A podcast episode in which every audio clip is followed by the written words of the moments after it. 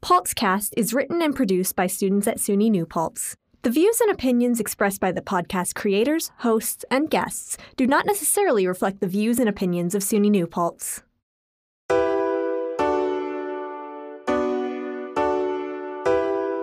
Welcome to Paltzcast, an original student produced podcast from the campus of SUNY New Paltz. This is season three, covering everything from self discovery to nostalgia to crazy hypotheticals. We hope you enjoy listening as much as we enjoy creating. Subscribe for new episodes and topics every semester. Welcome back to this week's episode of Super Smash Slashers. For those who are new here, we bring your horror fantasy matchups to reality and pit iconic horror characters against each other in a fight to the death. It's like fantasy football, but somehow even more dorky. Last week, we pitted the Sanderson sisters against Chucky and Chucky's Bride, and the winner, decided by you guys, was the Sanderson sisters. They swept the floor of those murder muppets. I put a spell on you. And now you're mine. This week, we've got a classic matchup, a matchup of the classics. Hopefully, by the end of this episode, we'll finally know the answer something horror fans have spent decades duking out. Who's stronger, Michael Myers or Freddy Krueger? Michael Myers is backed up by a whole lot of lore, with 13 movies coming back every Halloween stronger than ever. He's a psycho little brother who grew up to be an almost supernatural slasher. Michael has been at it since 1978, and he's seemingly unstoppable with a new movie coming out this October. In the 1984 film Nightmare on Elm Street, we first meet Freddy Krueger, the nightmarish monster possessed by dream demons and this insatiable need to cause fear in his victims. In the dream realm, he's pretty much unstoppable. Your only chance of defeating him occurs when he's knocked back into the real world. Now that we've laid out the groundwork, are you two ready to plead your cases? On your mark, get set, fight!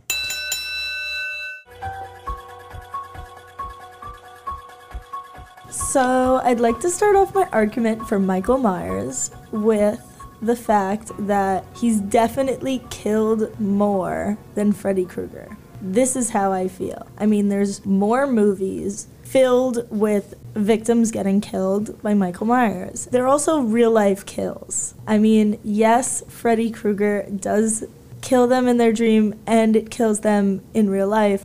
Well, Freddy definitely hasn't killed as much as Michael Myers, but I don't think that is a good measurement of his capabilities.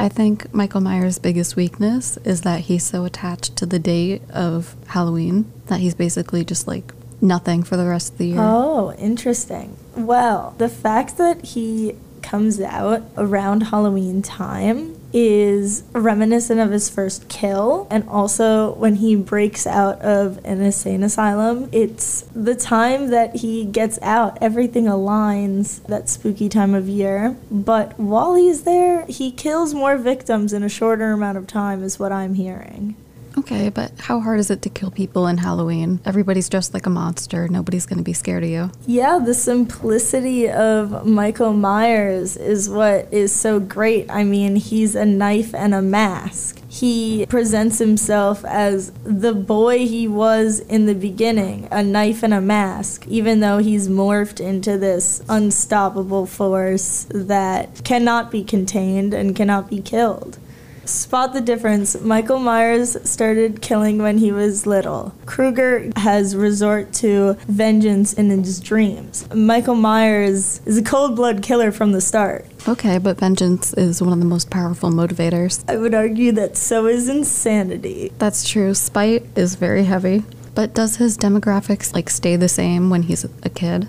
Is he still only killing other kids? He's mostly chasing this one victim this one woman. Laurie? Yeah, Laurie. Yeah, he's always chasing Laurie, and Laurie has survived up until present day, where the new movie is set to come out this month. And she is the main victim. I mean, she is the main positive force fighting against Michael Myers, but she has never won. And I believe Michael Myers even had a soft spot for some children in the films. However, he has killed many, many kids in his films, mostly teenage victims towards the beginning of the series. I mean, the classic trope of Halloween movies is the dumb teen victims. Right, like Johnny Depp and his crop top in mine. Yeah, yes, exactly. That was fun. Yeah. Or babysitter Laurie. But does it say something that he's been trying to kill her for 40 years and still can't? Well, yeah, she's morphed into the more recent character of just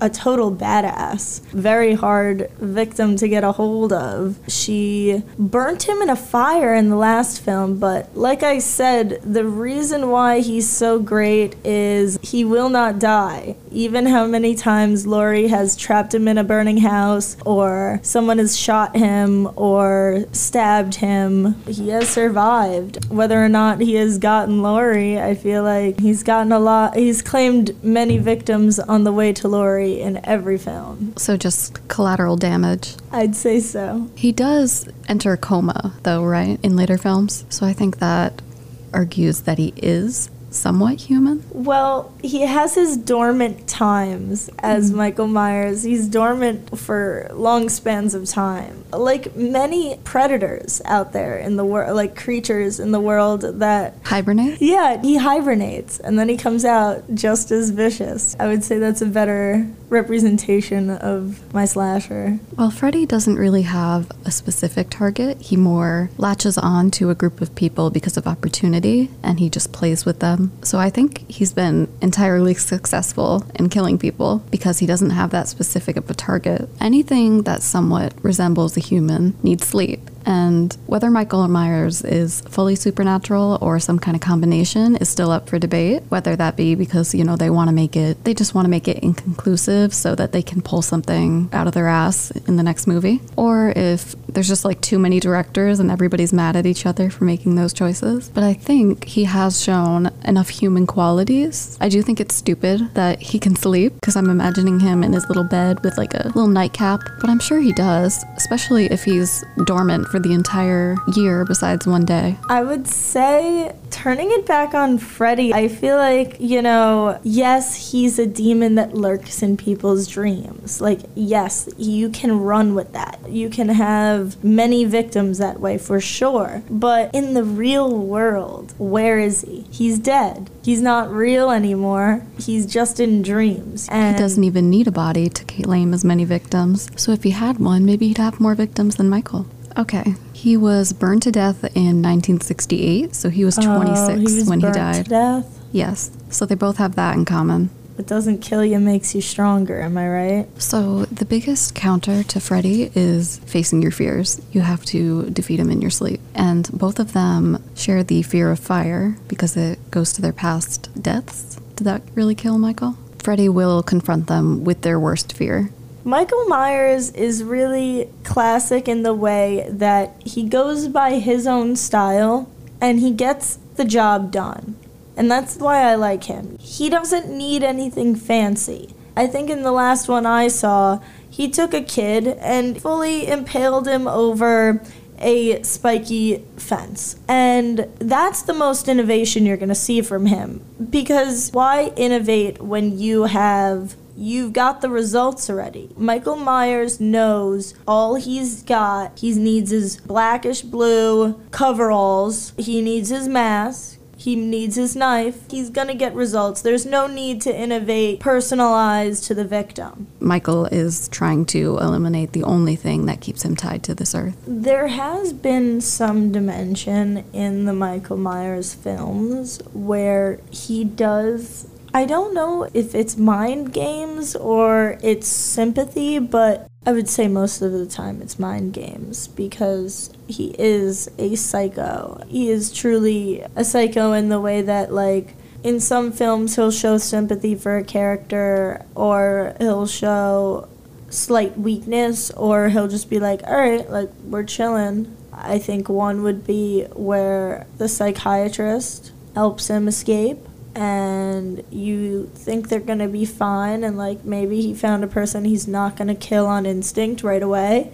And then he kills them too. So you know what? He really truly maybe he doesn't have that emotional connection to humans or the people around him or anything around him. However i would say that he's too far gone into the psycho realm that he will not you know, have any of that in his character unless it's manipulative. I would argue that Michael's death by fire, quote unquote, went to weaken him, whereas Freddy's gave him the opportunity to become something supernatural and strengthened him. And now, a challenger appears from your nightmares.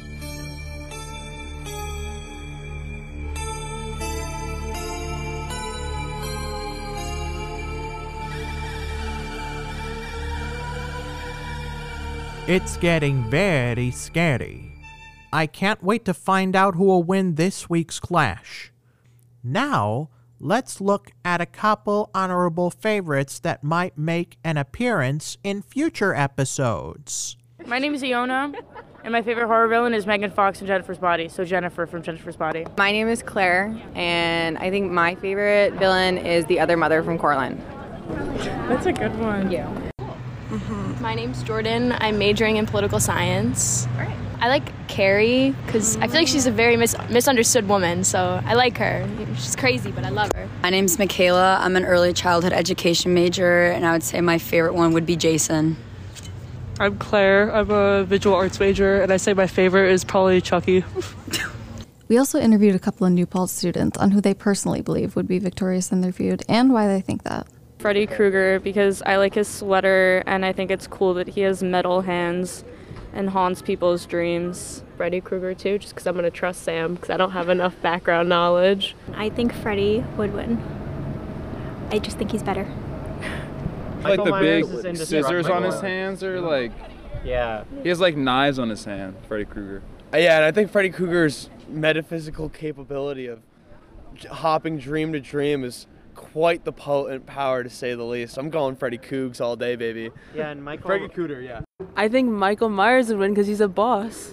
I mean, Freddy's fine. They're both fine, but like he's a little scrawny, you know. Like the only thing he has going for him is the hands.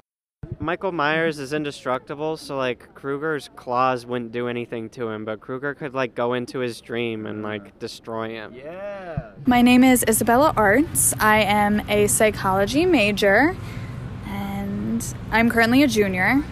Let look.